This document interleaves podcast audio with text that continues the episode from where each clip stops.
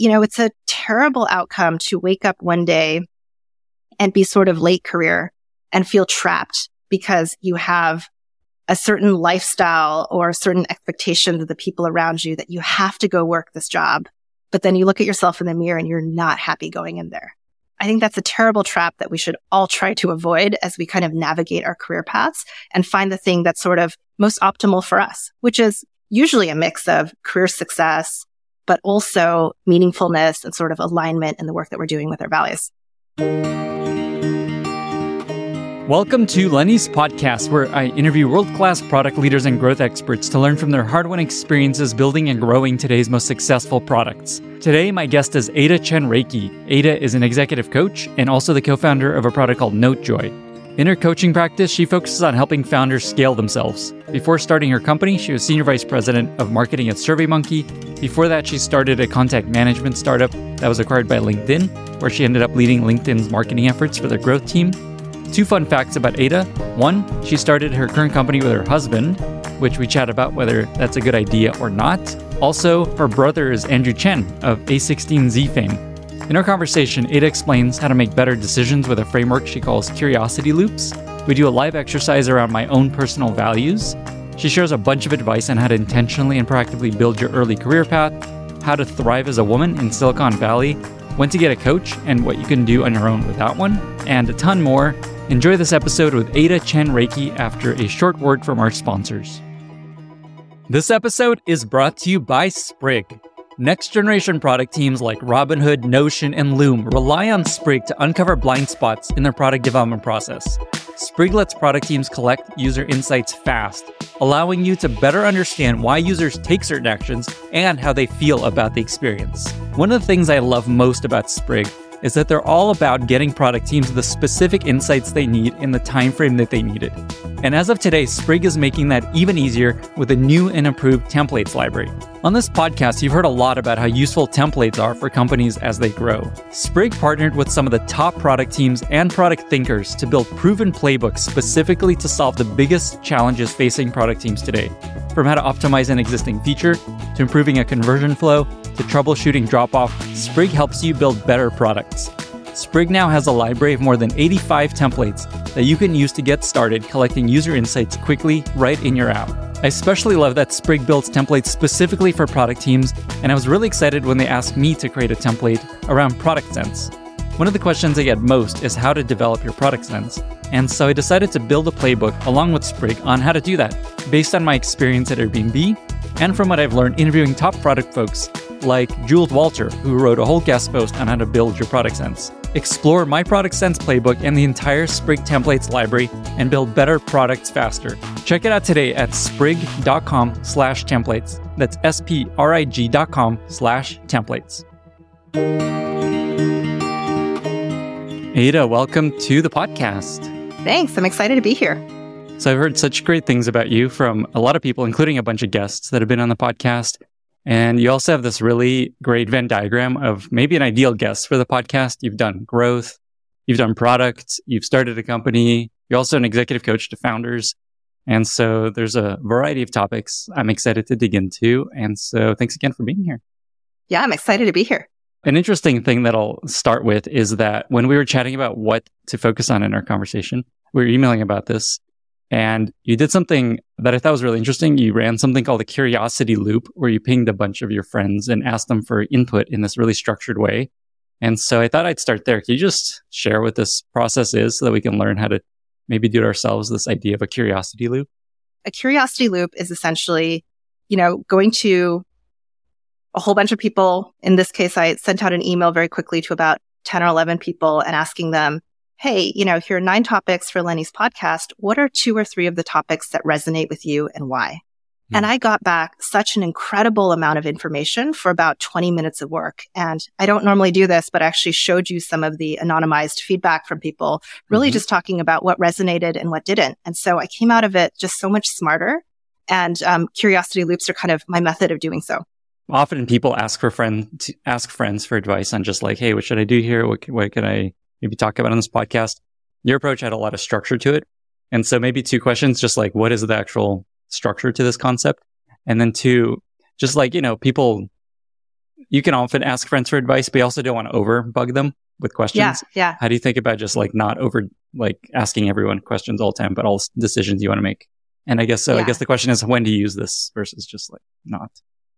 I think that there are sort of heavyweight and lightweight ways to use this. So the heavyweight way was sort of what I just exemplified by saying I sent an email and I made a doc. And on the other side, I had all of this really interesting and rich data. The lightweight way to do this is really just sort of make it your ongoing theme of what you're curious about as you interact with people.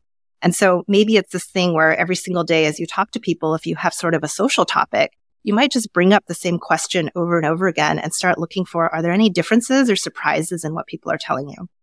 And, you know, one of the big reasons why I think curiosity loops are really useful is that it really fights the fact that there's a lot of bad advice out there. Hmm. And it's not bad because it's not well intentioned, but it's bad because it's not contextual. So when someone tells you to quit your job and chase your dreams, or they tell you to sit tight and grind through and build some experience before you go off and go start the company that you've always been thinking about starting, which piece of advice do you actually take? Right. And a lot of it kind of depends on your situation, what you're considering, what skills and experience you actually have. And curiosity loops actually are this way of really thinking about how do you make your advice contextual? So I'll break it down a bit in terms of yeah, how I think about structuring it. So the first piece of a curiosity loop is really just thinking about asking a good question. In the time when I was working at SurveyMonkey in the past, I had this opportunity to spend a lot of time with the survey researchers and we really talked a lot about what makes a question good. And so in this case, a question's good if it's specific if it solicits rationale and, you know, it's not biased, right? You don't want to start a question with, here's what I think, because people have this tendency to want to please you or to agree with you. And so a good example, well, let me start with a bad example of a question. A bad example of a question is, what should I do with my career next? And it's just such a poorly formed question because it's really vague. It's not specific. It puts a lot of cognitive load on other people. And, you know, the kind of output that you're going to get from it is probably going to be similarly bad, you know, garbage in, garbage out. A better example of a question might be something like, Hey, you know me. I'm a marketer. I've been thinking about doing this web dev thing. So my plan is to quit my job, do a web dev bootcamp, and then go find a job elsewhere. Do you think that's a good idea? And there's just so much rich data to actually explore with that. First, you know, are you suited to being a developer? Are web dev bootcamps effective? What's the state of the economy and the hiring market right now for junior web developers? And, you know, that's an example of maybe a question that's a little bit more specific and gives people something to anchor on. So that's, that's the first piece. The next piece is really around how do you curate who you ask? And I think there are two dimensions of this. The first one is the obvious one, which is a subject matter expert who really knows something about the topic at hand. So maybe a web dev themselves, right? For my example question. Another one, and this dimension I think is really important, is someone who knows you really well mm-hmm. and can provide insight on how well does that work for you? And then after that, you know, you really want to ask the question, and this touches on sort of what you said about how do you make it really lightweight? Ask the question in a way that really gets you a useful, constructive answer, but doesn't put too much weight on people. And so what I usually like to do is just make it very lightweight. So in your case, I said, here are nine topics. Can you pick your top two and tell me why you like them?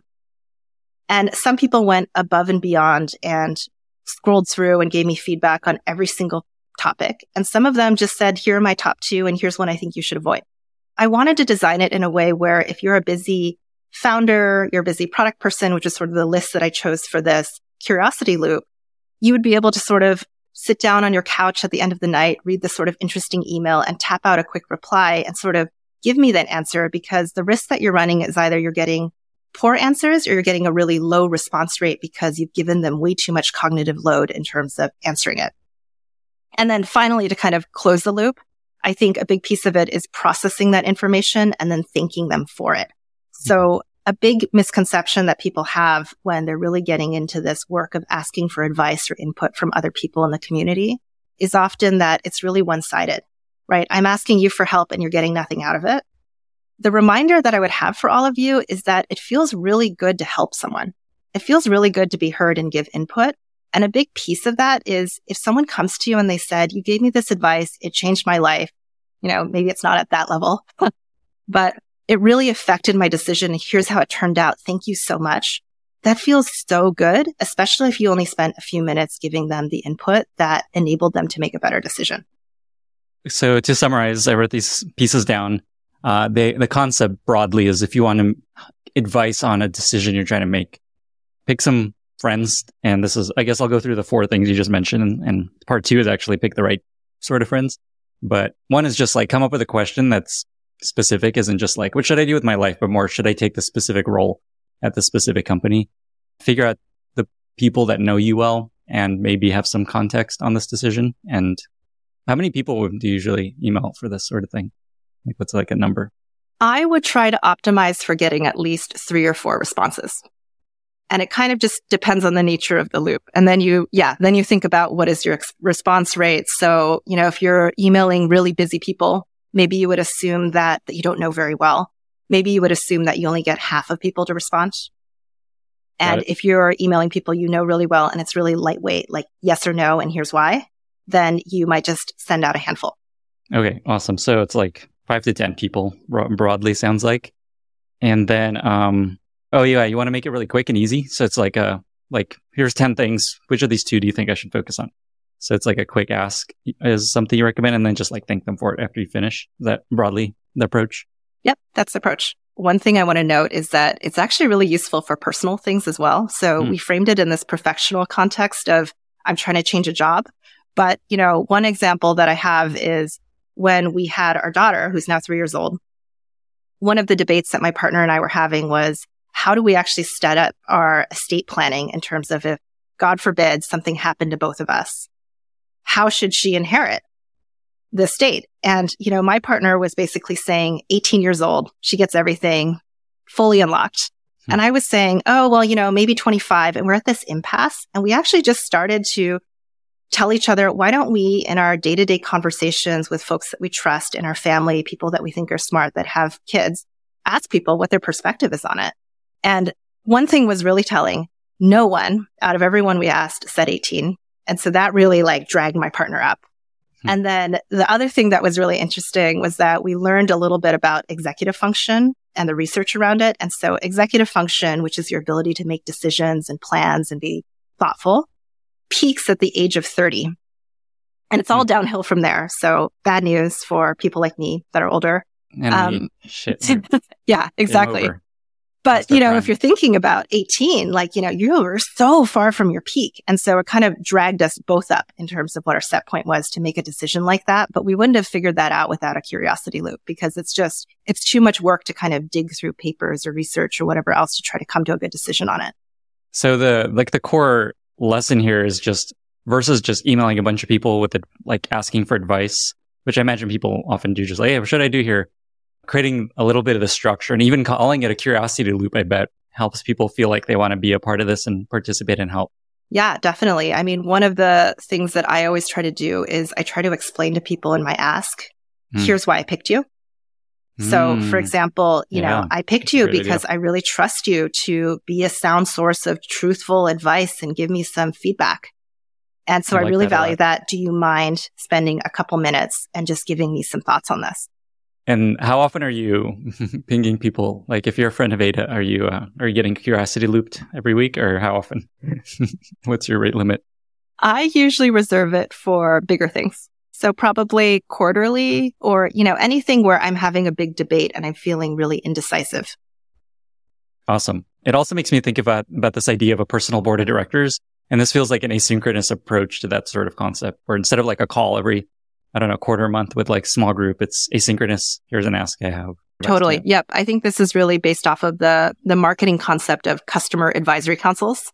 And mm so when I was working in marketing and product at a startup, one of the things we would always have is a group of our top customers on DM, basically. And if we had really interesting product conflicts, we would actually just go ping a couple of them and ask them, Hey, we're debating this. Do you mind just like giving us your quick thoughts and telling mm-hmm. us why? And then being able to, as a marketer, come back to the product conversation and say, here is the literal voice of the customer. Mm-hmm. And four or five different verbatims on what people think about this really, you know, enabled me as a marketer to have a seat at the table. And the insight and the helpfulness of that was really something I wanted to bring to my personal life as well. That's really interesting. It's like basically user research for your life. Like, you know, with user research, you're, you're told don't do what people tell you to do. And I guess it's the same thing here where it's just like, here's advice. And then you end up making the decision for your, for your own life. Right. Right. Yes. That is the big caveat. Don't do what people tell you to do. Take it as an input and, yeah. you know, look for, look for the hard feedback. Look mm. for things that you strongly disagree with or are surprises to you because, you know, to me, I think these loops are more about looking around the corner and seeing if there's anything you missed in terms of the integrity of your decision making process.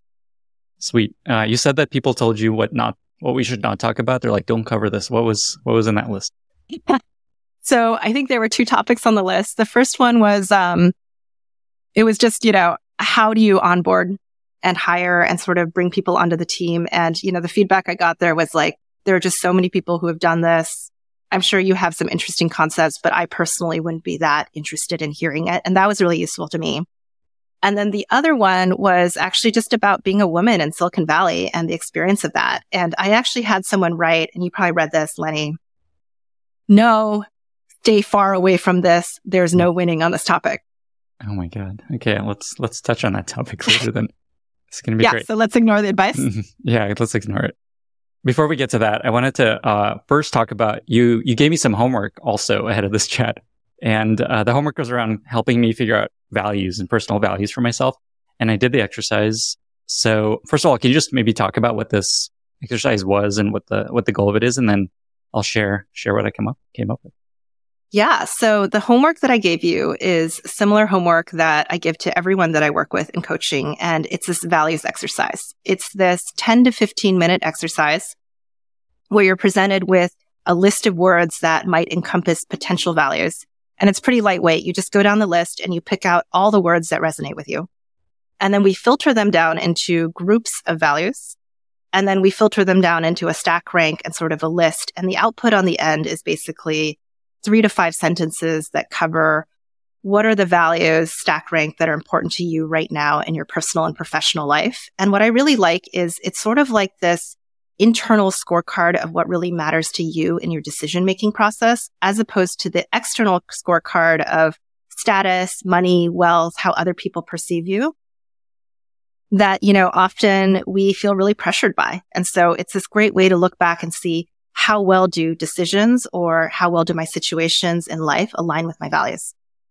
Sweet. Yeah. And what I liked about it is if someone were to be like, Hey, come up with your values, I'd be like, Oh my God, I'm just sitting here thinking about words and concepts. And it was really helpful because it was basically multiple choice. Here's all the options across tons of categories. Just like keep picking and then helps you kind of whittle them down. I ended up with six. I think feel like that's one too many. I actually added a bonus one because it's just one that I really like. But uh, should I read through what I came up with? Yeah, that sounds great. So here's what, yeah, my values, I guess.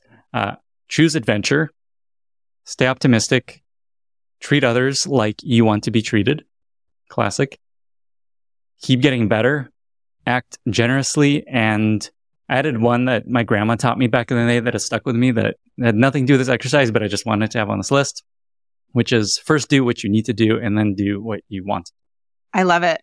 What a great list of values. And what stands out to me from that list too, Lenny, is, you know, this, this idea of achievement or status or success, like a lot of the things that we talk about publicly, right? Like what your LinkedIn feed might look like don't actually show up in your values and it must reflect in some of the choices that you've made in your life. Yes, I hope so. So let me ask you this. Um, let's try to apply some of the values in mm. real time as an experiment. Oh boy. If, if you think about a recent decision that you've had to make or a decision that you're facing coming up, can you share what that decision might be? And then let's try to apply the values to it to kind of think about if you were living up to these values, what choice would you make? And maybe some of the pressures you might feel to choose otherwise. So, like an ongoing decision I have is I have all these opportunities of things I can be doing, additional things I can be doing. Like the podcast, this actually was a good example of I never wanted to do a podcast because I really wanted to, like, I was living in, like, life is good. I was writing this newsletter, it's doing great, making a living, doing a new, like, one great email a week. And I was like, why would I do anything more? This is good. And so constantly resisted the, I resisted the podcast for two, three years and then eventually succumbed. And it was a great decision in the end. But now I have other things that I, um, I'm trying to not do, but they're kind of like always pushing, pushing into my mind space, like a book, for example I had a course at one point and I paused that just so I could have more time for the podcast. So I guess the decision is just like, what should I say yes to versus say no to? And I'm looking at my values a little bit and like one of them is choose adventure, which you would think would be like, just do stuff, just try stuff out. But I feel like I, maybe it's just like a missing bullet point here of just like, I just want, I just want to do less. I don't want, I'm trying to take on less and do less and mm, cut out. That's really interesting. Simplify. Yeah. Cause there's just like endless things I could be doing. And I want to like, you know, spend time with my wife and my new child is, uh, coming in a couple months if all goes well. So that's where my mind goes when you ask that. Yeah. Yeah. And then maybe, you know, if you were to decompose adventure, mm. what adventure actually means mm. to you, hmm. and you go into that word list, you might actually just find that some of these opportunities, like writing a book, at some point, it doesn't feel like an adventure. Right. That's so true. Like the beginning of it is an adventure. And then I that's such a good point because yeah, once you start a thing, something I always say about like this content creation life is like it's easy to start, it's hard to keep it going. Yeah. And it becomes yeah. just like this treadmill of just you have to keep creating awesome stuff basically for the rest of your life. I don't know how you get off this treadmill. Not that I'm complaining, but that's just like a reality of this uh, path. And so that is such a good point that it becomes not adventurous very quickly. So that's really interesting.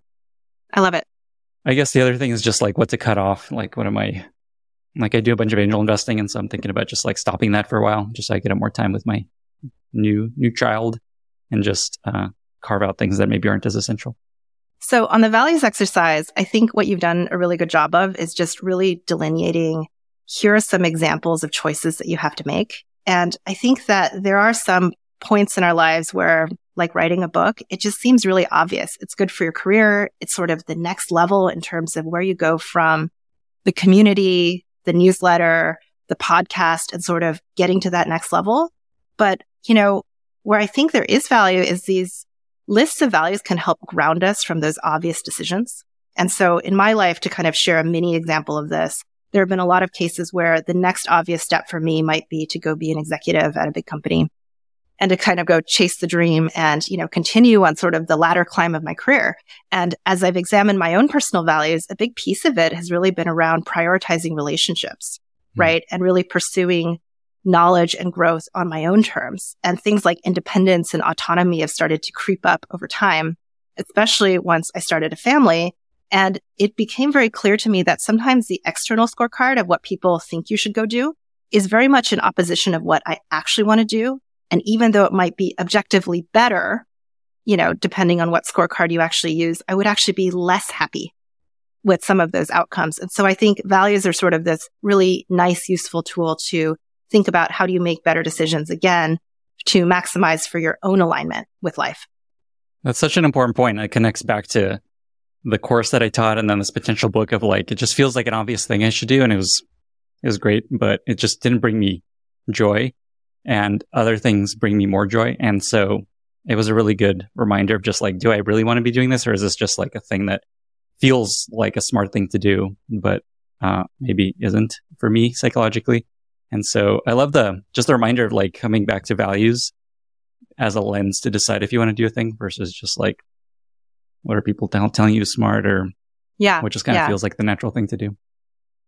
Yeah. And it's really self aware of you too. I think to cut it off because you start realizing that you're doing this course and it's not giving you energy or it's not quite the right thing. It's really hard to say no to things. It is. And I don't think we focus on that enough. Yeah, I've learned I've learned how to do that better. I have all these uh, auto templates of ways to say no in different ways. Actually, ChatGPT, uh, somebody's tweeted this that he has all kinds of good suggestions. You could ask it like, "How do I say no to my manager who wants me to prioritize a feature?" And uh, has all kinds of clever ways. Oh, yeah, that's yeah. a great use for it. The other thing that I realized as we were going through this exercise that it, I imagine you find also is when you come up with an initial set of values, I was kind of realizing I have maybe another value of just like keeping things simple, simplifying. Mm-hmm. And I imagine that's part of the process of like narrowing in on what's important to you is you kind of take this first pass and then you try to use it in making a decision. And then you realize, oh, there's this other thing that's really important to me and that, that updates your values.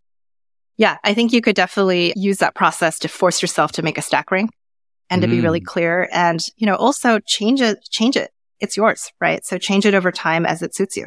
All right. It feels like there should be a curiosity loop uh, AI bot with your values that you email. What should I do with this decision? And then it's like, oh, you think simplicity is great. You should uh, not do this. The next big idea. there we go. Somebody build that. Okay. So it's kind of funny. We went since like reverse interview and then I have to like asking questions again. So let's do this. You talked about your career and how you avoid, you kind of resisted these shiny object opportunities to focus on the thing that you were excited about and wanted to do. So maybe a couple questions there. One is just like early career advice. You coach a lot of founders. You had a really inc- incredible career doing all kinds of interesting things. What have you learned about what works best for optimizing in your early career? My early career was pretty wild. So I had a really fast run. Over the course of seven years, I went from my first job, which was basically this entry level sales job at Microsoft, working on Microsoft Ad Center to SVP of marketing at SurveyMonkey, leading mm. a global team. And when I reflect back on what worked across my early career, it really kind of comes down in a nutshell to this career concept of explore and exploit which actually sounds kind of dark now that I'm saying it out loud. But no, sounds um, great. I, I, I love it. Explore and exploit, if you're familiar with it from, you know, growth background is really just around what mode you're in. You're either in a mode of explore where you have a bunch of unknowns and you're testing to see whether or not you like it, how well it works, whether or not it fits for you. Or you're exploiting where you actually have found something that's really rich and really deep and then you're just trying to get more. And when I think about explore and exploit, for early career, it's all about exploration. You really haven't experienced that much, but you're doing it with a thesis. You're doing it kind of with that growth mindset where you have a hypothesis. So coming out of school, my first job was at Microsoft. I was at Ad Center. The big thing I learned from the 367 days that I was there was that corporate life at that point in my career was just a little bit too slow paced for me. And I was really hungry to go do something else. But I also learned quite a lot about marketing and advertising. And I had the suspicion that not only did I want to try something smaller, but I also wanted to try marketing. And so I moved to this series A startup where I had to assemble my desk on the first day called Mochi Media.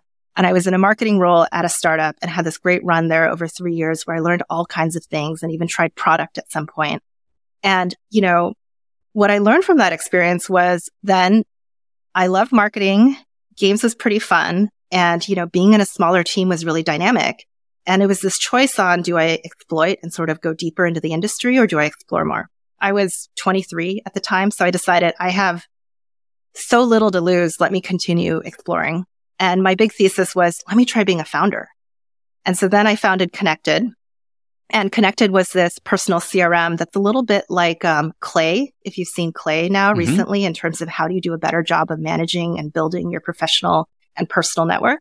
Yeah, and um, product yeah, it's a beautiful product, much more beautiful than what we built at the time. and, you know, it was such a great learning experience to discover what it was like to be a founder of a company and an entrepreneur. And my personal learning out of all of those things was really just that I was continuously optimizing.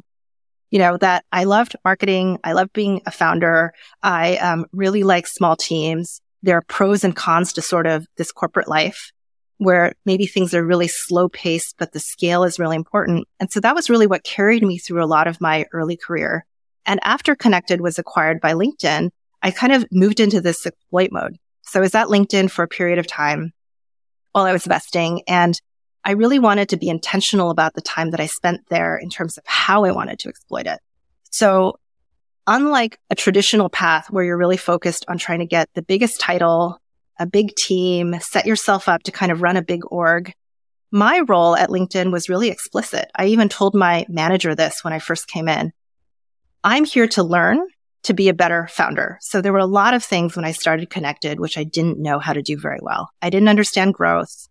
I was, you know, fair to middling at pricing. I really didn't understand how to build a subscriptions business and how to price it. And so if I can make my LinkedIn experiences match to that, that would be a huge win for me, independent of promotion or compensation or a whole bunch of those things, because the plan afterward is actually to go off and start another company. And so I managed to get into this great role leading growth marketing for LinkedIn, working with their growth team from 100 million to 200 million members, read every experiment brief that I could, spent a lot of time with the team, really understanding their process and then shifted into the subscription side where I worked on LinkedIn subscriptions and ran their sales subscriptions business at scale through the online channel and kind of saw how all of those pieces and work together from a financial planning and analysis stage to all of the optimizations that they did. And it was just such a rare opportunity, but I wouldn't have gotten those opportunities if I just let them promote me or I followed a strategy where I was just focused on trying to get the biggest title. Instead, I was focused on those learnings and those experiences. And ultimately the fact that I was a startup founder, I had big company experience, I had growth experience and I had subs experience and I was a product marketer. That was actually the winning combination that caused SurveyMonkey to send me a LinkedIn email, start a conversation and ultimately bring it, bring me in as their head of marketing at the age of, I think I was 27 or 28 at the time, because their rationale was you have all these experiences that we really need and you don't have the management experience, but we have plenty of that. We're happy to teach that to you. I really like this framework. I've never heard it described this way of exploit, explore and exploit connects a lot with what I always recommend, which is early on is to optimize for a variety of experience so that you can figure out where you actually mm-hmm. have a good time and what you're interested in versus uh, getting stuck on the first thing. Something I, I don't know if you'll have a, a, an immediate answer to this, but I'm curious. Many people don't know how long to stick with something that maybe doesn't feel good, but may lead to something. Like someone may be in a job right now, or just like, uh, I really don't like what I'm. I really don't like this job, but I feel like it'll lead to something great, and I don't want to give up too quickly. So I guess the question is, what are heuristics that tell you to like stick it out and stick with something that you think will lead to something great versus like pull the ripcord and, and get out? That's a great question. And it's a really tough one that is kind of contextual on the person that you are. Yeah. So one of the things that I like to share is sort of this idea of, um, it's a little gory. Don't be the frog. And so if you are familiar with the story of the frog, it's this idea of boiling the frog. So mm. if you take a frog and you throw it in a pot of boiling water, it'll jump out. But if you take a frog and you put it in a pot mm. and you increase the temperature degree by degree by degree, the frog doesn't notice. And before it knows it, it's boiled alive. And how I apply this to kind of your question to come back mm-hmm. and circle back to it is that it's really easy to be a victim of inertia. It's really easy for all of us to be the frog where there are little things that make us uncomfortable. And, you know, we kind of sit with them or we think, you know, gosh, it'll get better. The next manager will get better. I'm always one conversation or one promotion away from kind of getting to that next step. But you really have to be aware of your surroundings. You have to be aware of which way is the direction of the, te- you know, the temperature of the water trending. And that's what kind of makes the advice really contextual. I really kind of look at it from the lens of learning. What can I learn here and how am I growing and developing? So there might be an argument for you to stay at a job for a decade, for two decades. If it turns out that every single day you're being really challenged, you're learning new things, you're deriving a lot of meaningful enjoyment out of your work. And, you know, you're kind of this happy frog that's hanging out, realizing that things are good and the temperature is not rising. But there are also situations where you might encounter just some really hard walls where you don't get along with the thesis of the company, right? Like you don't agree with the direction of the company that you're in. There are fundamental aspects of the role which are limiting to you or you're not learning a lot, frankly. And I think that happens a lot where you are providing a lot of value and doing a good job at a company, but you might not be learning things that kind of stretch you and grow you to achieve your ultimate goal.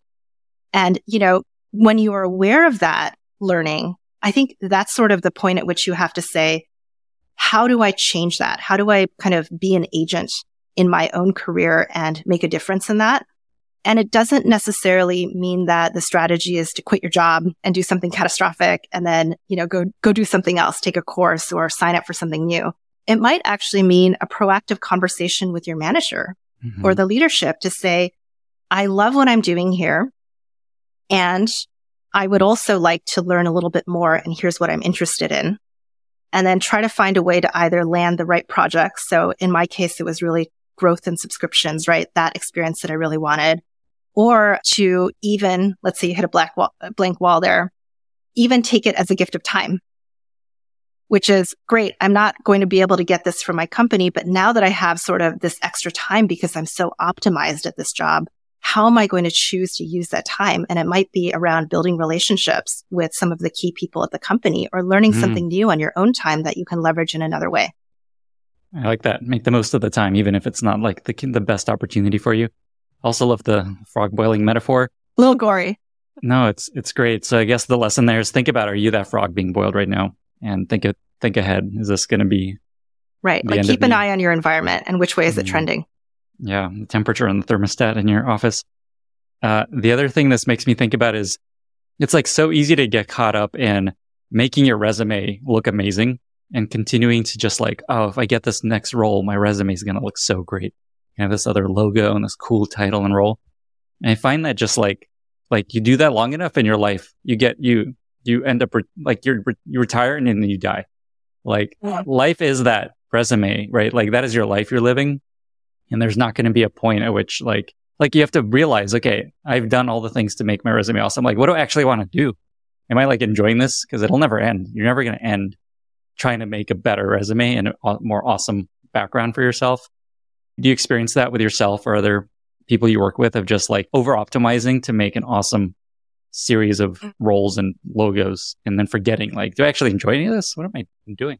I have, I have experienced that personally, um, mm. a lot. I think that it may be sort of a, a generational thing or it just may be my background, but having grown up with sort of the Asian tiger parenting, mm-hmm. it's very focused on logos. or certain accomplishments. or certain achievements like going to an Ivy League school, working at a company that someone's heard of, being able to have a certain title. And at a certain point, you know, I kind of bailed out a bit and I really started to think about who am I trying to please and optimize for?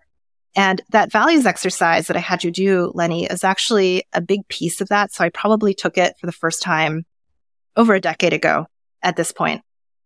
And I looked at those values and I said, well, if I draw a straight line from where I am right now and just sort of extend it forward and play the rest of the movie as it plays out given the current plot line, how well does that optimize for those values?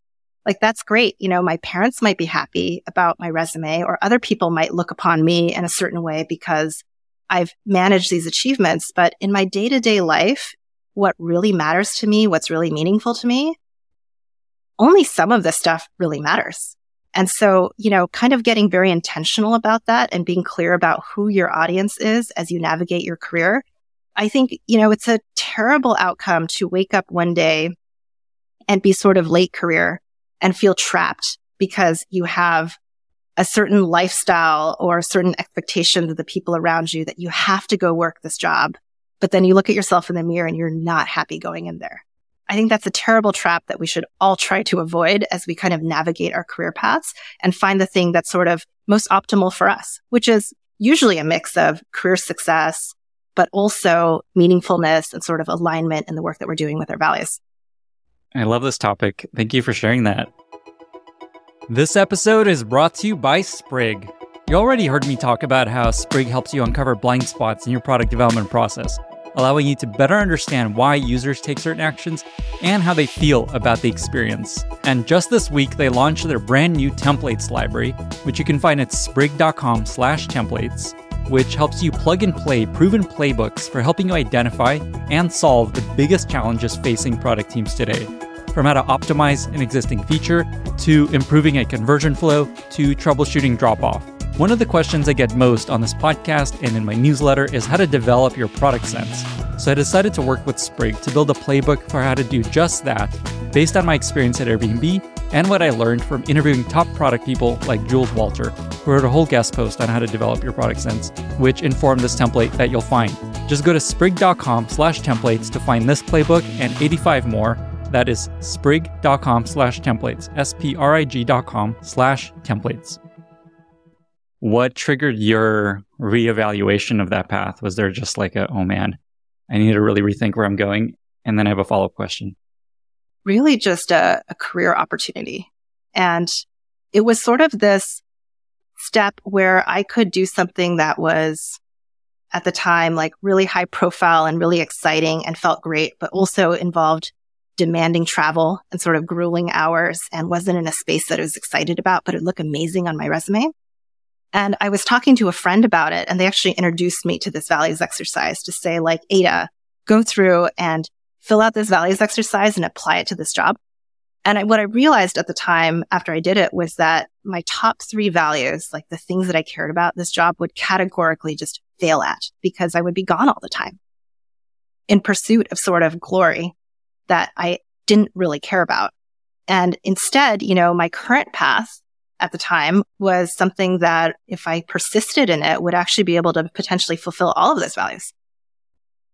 It reminds me of a friend who has this metaphor of this ego monster sitting in the corner of the room that's always yelling at them when they're like to do the thing that's impressive and like take on the really cool role and just like get an awesome title and do something really impressive. That's just like sitting, and just like yelling at them from the corner. And my friends just kind of learned to just like, okay, that's the ego monster pulling at me. I don't have to listen to that. Doesn't mean I'm going to be happy if I listen to this, to this guy. And that's been really helpful to my friends to kind of dissociate that part of the brain. Yeah, the the the ego monster is a great way to put it. I use um something that Warren Buffett has talked about, which is inner mm. scorecard versus outer scorecard. Mm. So he talks about how there's an outer scorecard, which is how the rest of the world evaluates you.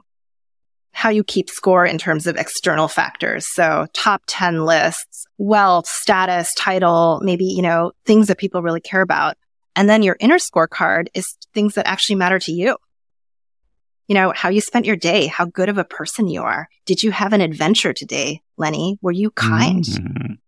And there are a lot of things that maybe are in opposition to each other. So really thinking about, did you win at the cost of kindness? Did you succeed at the cost of losing access to the adventure that you really wanted?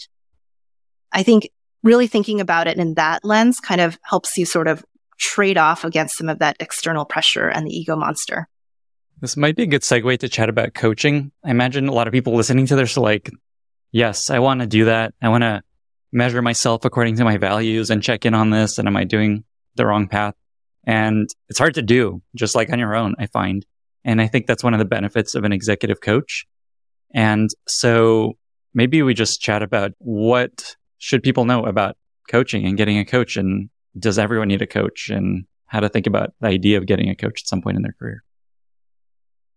I'll have a hot take on this, and it's okay. something that I share to people when I talk to them about coaching. But my hot take is that for the vast majority of people, they probably do not need a coach. Great. And what I often push people on is if you're thinking about getting a coach, which is usually an indication that they have a feeling of being stuck or they have a problem that they're trying to solve. I ask them, what are your goals when it comes to coaching? Like, roll it forward six months. What have you gotten done in your coaching experience? Hmm. And, you know, what have you accomplished? And you're just, it's like a home run. And then look at all of the potential alternatives in terms of how you could have spent your valuable time and, you know, often pricey fees to achieve the same goal, but maybe in a better way. And, you know, the thing that people don't really think about is if you're looking for a mentor, a coach is actually a terrible mentor in some ways because it's just one person's opinion. It's actually way better to run a curiosity loop, for example, and get the benefit of a couple different minds on a specific topic and, you know, hit their wheelhouse of things that they know about than to go ask one person, what do you think I should do in this situation? If you're trying to learn about a topic in a really robust way, let's say you want to learn about growth, maybe you should take a Reforge course and get access to all of the resources and the insights of the EIRs and, you know, the growth advisors at Reforge and get sort of an overview and survey of the landscape instead of one person's experience and the handful of companies that they might have worked with. And likewise, you know, if you're just feeling like you're a little emotionally overcome, I think coaches are sort of this great resource around that, but it's actually better to kind of pay it forward and build a tribe and a community of people around you that you can rely on for support because that's the kind of thing that lasts you for years and years. Right. And so one of the first things that I do when people talk to me about coaching is I challenge them and say, have you explored all of these other opportunities first? And do you really need a coach? And is a coach actually the best option for you? Kind of like an anti-sell, just so that hmm. they know what they're getting themselves into, because I don't necessarily think that it's useful for all things, even though it can be helpful. And then when do you find that is actually, actually important and valuable and something someone should try to get? I wouldn't be a coach if I didn't think that it wasn't important and valuable. Um, yeah. I think that in in certain contexts, it can be super helpful. So when you have situations where you're in a state of hypergrowth and you need very accelerated learning and you kind of need mm-hmm. someone mm. who can point you in the right direction, I think coaches can be really helpful. So I work with founders, for example, and founders are just kind of in this unique state where everything is chaos. They have no structure. They don't know what their jobs are. They have fully justified imposter syndrome where no one in their right mind would objectively have hired them for the position that they're in. And there's really intense highs and lows. And so for a founder, it might make a lot of sense to get a coach because they have to learn a lot of stuff really quickly and time is of the essence. And so a coach might be a really helpful shortcut for them to get there. Related to that, I think it's also really helpful on sensitive topics.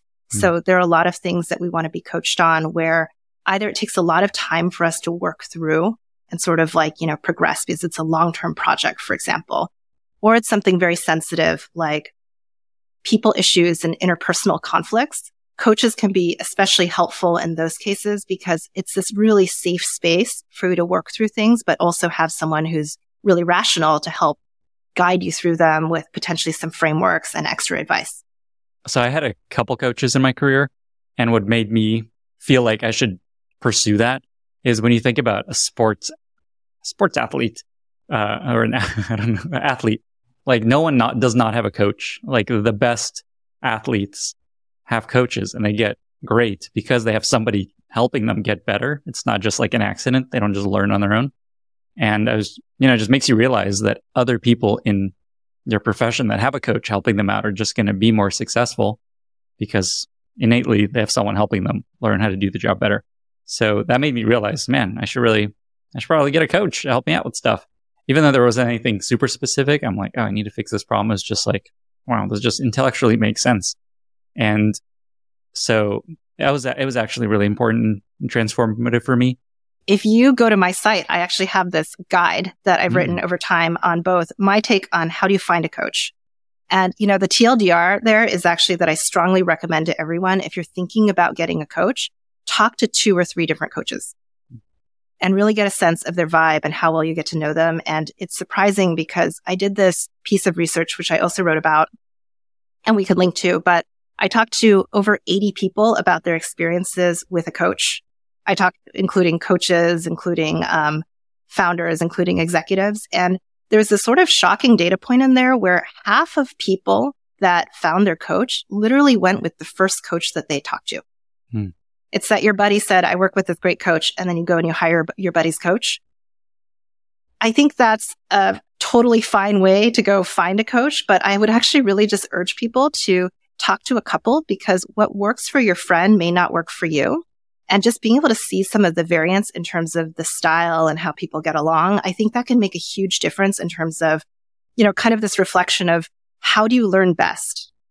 Right? When you think about acquiring a new skill, do you love structure? Do you not like structure? Do you like it when someone really teaches you and walks you through specific examples or do you like frameworks? Coaches kind of come in all of those different flavors. And so I think it's really worth it to kind of explore before you get into you know, such a deep relationship with someone just so that both people can feel really sure about it. What's one thing that people may not think about or just like something that you find really important that maybe is, uh, is unexpected when you're looking for a coach? I thought that credentials and sort of the relevant experience of the coach was a huge factor in terms of how you should go about your coach selection. But part of the interviews that I did was talking to founders that had had experiences with coaches and asking them to reflect back. And these founders and executives, when they thought about it, they actually said so much more about it was actually this amorphous sense of vibe with the person, how safe mm-hmm. you felt with them, mm-hmm. how deeply you could explore with them and how well they got you and sort of remembered the pieces of the conversation and help you put it together way more than potentially some experiences that they'd had where this person had the perfect background, but they just never really kind of connected on that level. So it was unintuitive to me that there was such a big piece of it that was around personal connection, which is why I now push people to try to, you know, talk to a couple different people. And then the other thing, which kind of comes back to the sports coaching analogy is that there are different coaches that are really good at different things. And so just like how if you're a star tennis player, you might actually have multiple coaches working with you, maybe like mm. an offensive coach or a defensive coach or working on a particular swing. It actually makes sense when you're really performing at a high level to consider having coaches that work with you on shorter term basis to really just, you know, work on your speaking or, you know, help you with getting into your groove on writing or help you achieve a specific goal. And you shouldn't think about it as sort of this long-term commitment to stay with one person, but instead, you know, more choosing off of a menu and thinking about what goal are you trying to achieve right now. Does anyone ever get multiple executive coaches? I like how we went from you don't need a coach to maybe you need one coach I, for your I know, um, yes, I know of multiple people that I've talked to, usually CEOs, that either have had a series of coaches or have multiple coaches. And, you know, it makes a lot more sense, Lenny, when you think about someone who's getting a pitch coach because they're about to get into fundraising. Mm, got it. Very, right. Like niche. Right. Skills. Very niche things. Um, oh, because man. they, they're about to enter a process or someone who's trying to get into a writing coach. Right. In got addition it. to yeah. some of their executive and leadership work that they might be doing. Okay. That makes sense. I love it. I'm going to get four coaches, one for every, everything I do a podcast coach, podcast coach, a newsletter coach, is like a writing coach. And yes. Then, uh, and then a parent coach. Don't forget that. Parent coach, a job board of a job board, job board coach. and then uh, just a life coach. Okay, I'm on it. okay, so let's touch on the thing that your friend said we shouldn't touch on, which is uh, being a woman in leadership in Silicon Valley. And I, I guess I'll just frame it simply. I imagine there's many young women listening to this podcast and Many may uh, dream of a career like yours, all the things you've shared. What advice do you have for young women just starting out in their career, hoping to kind of find a similar path?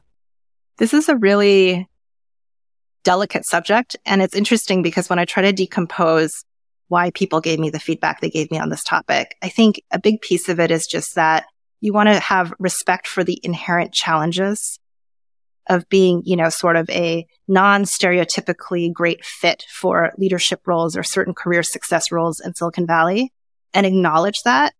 And also, you know, try to push for some of the agency of the things that you can do. So I'm going to start with just like this quick story about someone that I worked with who's given me permission to share this in a coaching context and then sort of back out.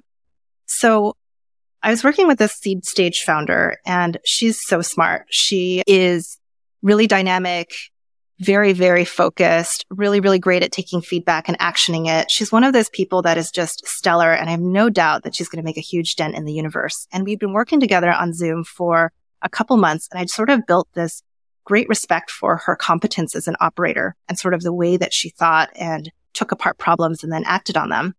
And then we met together for the first time in person at lunch. And the disparity and I feel almost nervous talking about this here. The disparity between sort of my sense of who she was as an operator and how she came across to me initially at this lunch was really striking in that it was a weekday lunch and she was kind of dressed as if she was hanging out on the weekend. So, you know, old t-shirt, hair back in a claw, bra straps were showing. And, you know, she was just incredibly casual in terms of her, pers- her physical appearance. And it took me almost like a little bit of a step back to kind of reevaluate and think, oh, you know, this is the same person, but she actually just presents so differently. And so then I took the step after we met and I gave her that feedback in one of our next coaching sessions where we invited each other to give each other feedback. And I shared a lot of my impressions with her and I told her, I respect you so much as an operator. And I want to tell you that in the physical meeting that we had together, you know, there was kind of like this disparity on how I would have potentially perceived you when I first met you in person versus what I've come to know from about you from the months that we spent together. And her reaction was like, Oh my God, Ada, no one has ever connected the dots for me. Thank you so much. it has never explicitly been told to me that some of these elements which you describe, and they're very easy for me to fix, and I'm motivated to fix them, are things that might actually trigger certain impressions or biases. And like no one's actually said it to me before. And I'm about to go into fundraising. And it's actually super helpful for me to hear this, that these are controllable elements of my physical attire or my appearance that might actually just affect the way that people perceive me. And then it gives me this extra hump to get over in terms of getting to this point of credibility for them to see me as a seasoned operator that I am. And she took it so well. But what was interesting about it was actually that she'd made it all this way in her career. She'd even raised funding and no one had ever given her this feedback. And so this is sort of, I think, one of the big challenges of being a woman in Silicon Valley because getting to an executive role or getting to a funded founder role, it's kind of like an Olympic level sport. You have to get all the way through the funnel and become one of the few that are really chosen to do that. But the difficulty of this game is that no one tells you the rules of the game. You actually don't really know, like, what are the rules on how to get intros or give intros? What's the right way to follow up? You know, what are the impressions that people have about you? And it turns out that in a career context, it's so unsafe for your manager to turn to a young woman on the team and say, here, let me give you feedback on your physical appearance and how it affects your competence and how you're perceived in the workforce that the vast majority of them will just never do it because there's no winning, which is similar to the feedback that I got. And so, you know, where I kind of lean in is to say we're not powerless. And, you know, there's something that all of us can do if we're in a position where we feel like not even about being female. It's about being perceived as too young or too old, too tall, too short, not the right race, you know, whatever reason that you feel people may be disqualifying you or not seeing you. We're not powerless, even though this game is rigged, right? We can study the game. We can help each other and we can actually start to call out some of those rules and then find ways around them. And, you know, in this case for the founder in this example, she really, you know, turned to her friends and did, you know, kind of like a mini makeover hmm. and, you know, amped up her appearance. And she came back and she reported, a lot of people have been giving me really positive feedback that something about me feels more confident and more energetic and they can't figure out why. But actually she was getting like a ton of people noticing that something was really different about her in a positive way simply because, you know, I was in this great position as her coach to give her some of these pieces of hard feedback that she had never heard before. So it's really on us to try to find those and then try to kind of adapt ourselves to play that game if you want to play at that level. How nervous were you uh, giving her that sort of feedback? I was so nervous. I actually um, almost didn't do it and then mm-hmm. Took a deep breath and then decided, you know, what the heck? I think she's great. I think she would really benefit from doing it. And I gave it. And even in a position where I'm in a relationship with her where I can have that trust, it was super, super difficult. So I can only imagine how hard it is for people to give feedback like that in another context. But how else are people going to hear it? I think it was a company culture where they talk about how you're you're being selfish, not giving someone hard feedback because you don't want to be stressed or risk causing damage to your own reputation, but you're not helping them. And so it's a really interesting insight of just like don't be selfish, like do something that's hard when you think it's going to help someone else. Right, right. But I think on the topic of being female or on the topic of physical appearance or, you know, maybe even some of the topics around being an immigrant, right? Mm-hmm. If you're in a position where you can give that feedback, I think the struggle is often, will yeah. it be well received? You know, yeah. and, and that's where the feedback comes from me from the curiosity loop for this piece, which was there's almost no winning in doing it because the upside is something great happens for them. Yeah. But, you know, there's just so many downsides to giving advice or giving someone input like that, that, you know, the default course is just to avoid.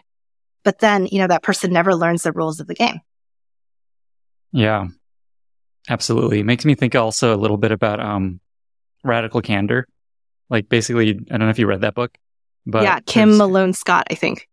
Yeah. And Sheryl Sandberg had a similar story where well, she, I think Sheryl Sandberg gave her really hard feedback and she didn't take it that well, actually. I think you did a better job where your friend actually took the feedback and, and uh, uh, did something with it. I think uh, the whole book was just like, how do you actually do this where people actually listen? And I think the framework is you got to communicate that you care deeply about the person, but you want to challenge them directly also at the same time. Yeah, it's it's a great story. I think Sheryl Sandberg took her aside after one of her meetings and basically told her that if you say um, it makes you sound stupid. Mm. and she didn't take that well. But no. at the same time, later on in retrospect, you know, she reflected that it was so brave and so helpful of someone like Sheryl to go give that feedback because there's a real cost to it. There's real risk to it. Any other thoughts or advice along these lines that you want to leave people with? The biggest piece of advice that I have that comes to mind is really around trying to be really thoughtful on something I call eating your vegetables. Mm. And Yum. so do you like, I, I, have all these branded terms for things, but, um, eating your vegetables is really this idea around how little kids don't really develop an appreciation for vegetables until they're 10 or 12 exposures in. And so the researchers say, you know, expose kids to vegetables 10 or 12 times, even if they don't like it, because that's what it takes to get someone to like something. And so when I think about career strategy. And when I think about improving yourself and I kind of think about, you know, how do we look for some of the hard feedback? Eating your vegetables is this really important component of it because it's about how do you identify dislike for something because you're bad at it or you're new to it or you've never done it before compared to d- genuine dislike where you've done it and you really don't like it. Mm-hmm. And so, you know, to make it a little bit real, if we think about the world of podcasts, Lenny, I think it's something like 75 or 80% of podcasts never make it past the first podcast. Hmm. Yeah. And, you know, you have to do things a number of times before you really develop an affinity for it because the first time you do it, you're just not going to be good. And so, you know, my mini example of that was early on in my career, I was really awkward and not very good at networking and I moved to Silicon Valley. And one of the things that people told me about Silicon Valley was that it's really important to grow your network. It's all about the people. Totally agree about that. However, I didn't know anyone and I didn't really understand this networking thing. So I gave myself this rule where I had to go out once a week for a couple months, go to an external event and I would count out 10 business cards. Mm-hmm. And the rule was I had to hand out all 10 of those business cards by introducing myself to people that were new and touch the back wall of the venue of that event and then I could leave. Hmm. And I did that a couple weeks in a row and it was horrible. It was really awful, but it got a lot better. And what I realized about that was actually two things. One, that as I started going and I saw familiar faces, it became a lot easier for me to just break in and meet people just by seeing who people I knew already were talking to. And then second, I got a lot better at just breaking in and introducing myself and kind of understanding how this intro and sort of networking thing worked in terms of meeting people and moving through a crowd. And some of those relationships now from that first job and those first couple months are pretty much foundational to the network and sort of the people that I know today. And so it really paid off for me because I really focused on eating my vegetables and kind of powering through that initial discomfort. And so to kind of tie it all back when it comes to thinking about how do you progress in your career, think about the obvious things that maybe you're not very good at and then think about what are some of the actions that you can do to kind of be very deliberate and intentional about practicing it to get to the point where, you know, you're, you have some faculty at it. Cause it's just really important in some cases to be good at certain skills. I really like that. I also really like the physicality of that uh, rule of touching the back wall. It kind of just forces you to go through a room and not just like escape really quickly.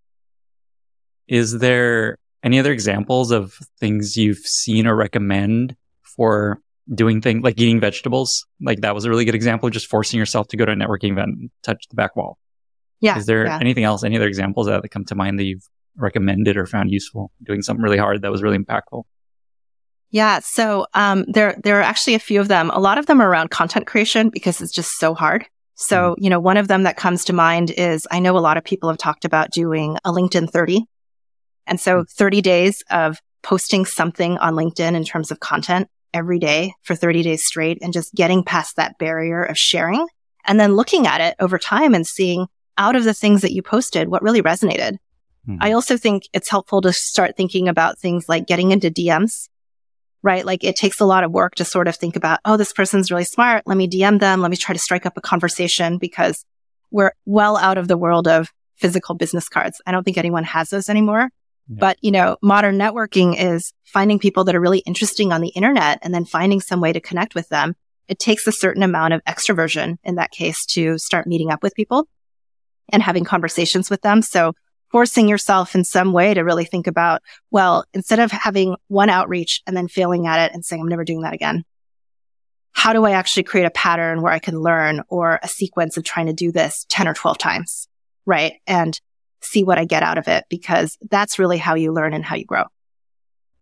The LinkedIn 30 idea I like a lot. And something that I'll share as a tip is when you hear that, I bet a lot of people are just like, oh my God, link, post on LinkedIn so cringy. Oh, I, don't want to be this like self promotiony LinkedIn person. But what I find is if you reframe it to, I just want to crystallize a thought that I have and just like share something that is useful to me or an insight I've had and not think of it from like, I'm trying to get as many likes. I'm trying to go viral with this post or I'm trying to just like build some following. Just like, don't think of it that way. Think of it as just want to communicate a thought I have and use this opportunity to crystallize it in a really simple way. That helps motivate that like at least works for me. And it also ends up being useful for me. It's not like I'm trying to, you know, grow some kind of following as a result of that. I find that really helpful as well. One piece of advice that's similar to that that I've heard is write for an audience of one. Like imagine mm-hmm. you're just talking to a friend or you're trying to talk to someone that's a trusted colleague mm-hmm. and just write for them. I think that's really helpful. And it kind of helps us with this, the problem of getting in over your skis, right? Like mm-hmm. really over fixating on the outcome of yeah. I did a post and I didn't get my 5,000 followers. And instead just thinking about, I did a post because I wanted to share an interesting idea. And then how cool. Some people resonated with it. Yeah. I love that. And you could just even say like something I found useful day one and just approach it that way. And that's the stuff that ends up being most interesting to people. The less it feels like you're trying to be thirsty for followers and likes and all that stuff. And the more it's just like, here's the thing I found useful. Enjoy it if you can. Yeah. Yeah. People can really tell when you're being genuine and authentic online. Abs- absolutely. More and more. Maybe a last question. You started a company with your partner. You're both co-founders, you and your husband. And uh, I'm curious, what's your take on that approach to starting a company? Would you recommend for other folks or or not? If you had asked me when I first started the company, it would have been an enthusiastic hell yes, I totally recommend. Now I have a couple asterisks on top of it. Hmm. and go on. I think it really just goes back to what I was talking about earlier, where being a founder is such a traumatic and crazy experience with all these intense highs and lows and lack of structure that when you throw romance into the mix, it's just this really volatile combination. And so what I found is that it seems like it either goes really well or it goes really badly. And there's kind of no in between. And the asterisks are there because we've actually had a couple friends try it and it's been such a mixed bag of results.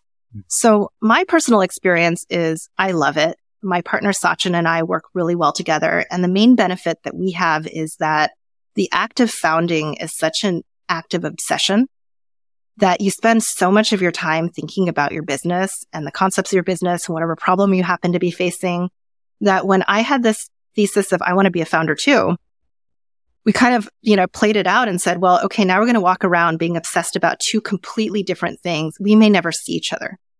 And so why not try the same thing? And so our first experiment was actually trying it together. And we were kind of nuts. I actually had a 30, 60 and 90 day plan where we would have check-ins. Hmm. Mm-hmm. And some of the explicit questions in the check-in is, is this affecting our relationship? Because I just wanted to make sure we were putting our relationship first. And it worked well for us to the extent that we've done two companies together. And then when we were at LinkedIn, we actually moved across multiple teams in the company and continued to be counterparts in product and marketing together. So it's, it's been phenomenal. The thing that I would say really helps us in terms of making it a successful relationship was kind of things that I think apply to anyone that's thinking about should you work with a person and should you be a co-founder with this person? We had a very, very good set of complementary domains and skill sets. So we had really clear decision making rights. Sachin does product design and engineering. I focus on marketing, operations, finance, kind of everything else on the business side. And because of that, it's really clear that we take input from each other, but ultimately who makes the call and, you know, who's driving and owning that project. So that was really helpful for us. And then the big part that I think is sort of the, the murky mire for couples and maybe even for close friends working together is how do you engage in constructive conflict? How do you get to the point where you're attacking the problem and not each other? And so if your partner comes to you and says that work was not good, that marketing plan or, you know, that product roadmap that you put together, not good. Do you take it as the plan is not good and let's talk about what we can actually do to fix it? Or do you take it as, oh gosh, they think I'm not good. They think I'm too lazy. I saw that look that they were giving me and, you know, sort of take it as this personal offense. So the ability to be really truth seeking and kind of take the most respectful interpretation when you're giving feedback to focus on trying to get to a smart, good outcome that benefits the business. I think that's actually one of the most crucial things that you have to think about if you're going to work with anyone much less your partner or a close friend on starting a company and what's really worked for us. I am uh, very impressed with how you're able to execute on this. I don't think I could do this with my wife. That would not go well. I think you should probably That's self awareness. yeah. No, we're, we're aware. You should write a post on like how to successfully build a company with your partner. That seems like you have a lot of really interesting frameworks and uh, insights on how it's worked. The fact that's that a great idea for so long. Yeah. Could be its own little book. Um, is there anything else you wanted to share or touch on before we get to our very exciting lightning round? I think you covered most of it, Lenny. With that, then, we have reached our very exciting lightning round. I've got five questions for you. Are you ready? I am ready. What are two or three books that you've recommended most to other people? Persuasion by Robert Cialdini. I think it's a great book if you're a marketer. It's a great book if you're a founder or product person, but it really kind of is a breakdown of what are the different strategies to get people to say yes and help persuade them toward things? And I think it really helps in terms of thinking through that and designing a product or a business around it. I've got that the, in my bookshelf behind me. Oh, yeah, it's a great book. Yep. The next book that I also recommend is a book called Designing Your Life. And it's out of the Stanford Design School and it's by, um, let me look, Bill Burnett and Dave Evans. And they're two Stanford D School professors. And what they're doing is they're applying design principles to life design. And so how do you actually map that next level career that's both meaningful and fulfilling and also, you know, achieves maybe some of the success factors that you really care about and brainstorm and be really creative about it. And so when people are stuck or thinking about career strategy, that's actually one of the books that I always point out for them. What's a favorite recent movie or TV show? So Ted Lasso is back. So I'm watching that, the newest season. And um, I am also a Star Trek nerd. So I'm watching Star Trek Strange New Worlds. I didn't know there's a new Star Trek. That's good to know. Oh, it's so good. I mean, I think the thing I love about Star Trek is just that, um, unlike some of the classic storylines that you see right now in TV coming out now, sometimes the episodes are just happy. Like they explore a planet, nothing bad happens. They see something really wondrous. They all leave happy and, you know, they pat themselves on the back for having explored something. And it's something that's sort of missing in the genre of TV that they still have this sort of happiness factor where sometimes life is good and sometimes life is bad. I like the sound of that. Although I find like I've learned about storytelling for a story to be interesting, there needs to be some kind of conflict or problem. And so I imagine there's something going wrong somewhere in the middle. But it's not wrong. It's something interesting happens oh. and then it's resolved and it's happy. Right. But yeah it just doesn't always need to be something tries to kill you. I gotta watch that. That sounds great. I was a huge Star Trek fan back in the day. Didn't know they were still making new ones. What's a favorite interview question you like to ask when you're interviewing people? What's a common misconception people have about you? And I usually like to throw that in toward the end of the interview. And the reason why I think it's really useful is it's a way for me to kind of reset my bias. I may have had a certain impression about them and this is sort of their opportunity to speak up and say, Hey, a lot of people think this about me, but it's not true. And it's also kind of this reflection of their self awareness. Great. What are some products that you've recently discovered or use regularly? SaaS products or even consumer fun random products that uh, you want to share? Yeah, I, I can't go through this podcast without giving a shout out to Notejoy. So Notejoy is a fast and focused uh, notes app for individuals and teams. And so that's the company that I work on. So I use it for everything from you know, our product roadmaps to my coaching notes to even prepping for something like this podcast. You know, I use Notejoy all the time. Another one that I really use a lot is Captio. It's been around for a while, but it's a little iOS app. I don't know if it's on Android, but basically it's a blank notepad. Hmm. You can dump your brain into it and there's one button and it emails it to you. And so when I find that I'm really distracted or I just want to remember something, I use Captio all the time just to quickly capture my ideas and then I process it later in my inbox. And then something that I just downloaded this week is Arc, mm-hmm. the new browser. And I'm actually really excited about its vision. I'm not sure if I'm going to work it into my workflow yet or how it fits in, but it's, it's really beautiful. And it's really cool to see someone iterating on the cluster that is browser tabs. yep. Love Arc. Went deep on Arc in the previous episode. And, uh, Captio, I used Captio, Captio, however you call it. And, uh, I found another app actually, this similar thing that I found even more simple. It's called Note to Self. It just sits on my dock anytime I want to email myself a thought, I open it up and there's type of thing. Somehow it ends up being even easier. So that's another one to check out. Note to self. Final question. You're really big on productivity. What's one tip that you found that has been really helpful for you in your day to day life being more productive? Figure out maybe the night before the one thing that you want to get done in your day. And then at the earliest opportunity, just try to give yourself five minutes on it. Just five minutes. And the reason why I say five minutes is that there is sort of this challenge that I experience and maybe other people experience as well, which is really just like productive procrastination. Even though I know something is really important that needs to get done, I will often do other things that are useful and need to get done simply because I'm avoiding that one thing. And then before you know it, it's the end of the day and I'm like, I still have to go do that thing by really focusing on what's the number one thing and then just getting started on it a little bit, it just makes it really lightweight. And usually what I find is that five minutes turns into a solid hour just knocking that thing out early in my day. And I feel really accomplished, but it's, it's a mental hurdle that I really struggle with. I really like the, the approach of the five minutes because that's such a trick to get you to like, all right, I'll just do five minutes. I got to get this done. Right. right it's quick. It. Yeah. There's a book that many people on this podcast have recommended called Make Time and there's a framework within that called the highlight, where you pick the highlight of your day. And that's the thing you got to do first and make, that's like if you do nothing else, do your highlight. And yeah, um, really similar then. Yeah. And they don't do the five minute thing. So I think that's a clever element of it.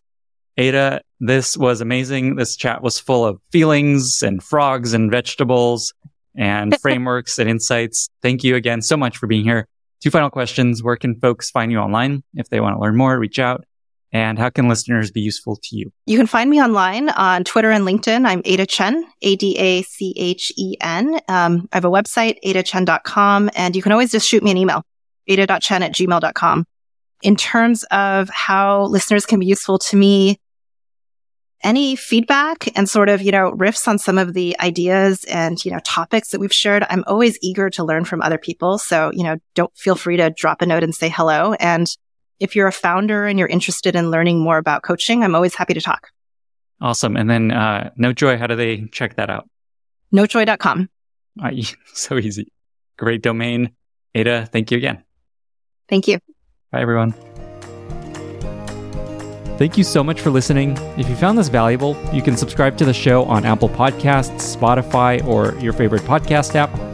Also, please consider giving us a rating or leaving a review, as that really helps other listeners find the podcast. You can find all past episodes or learn more about the show at lennyspodcast.com. See you in the next episode.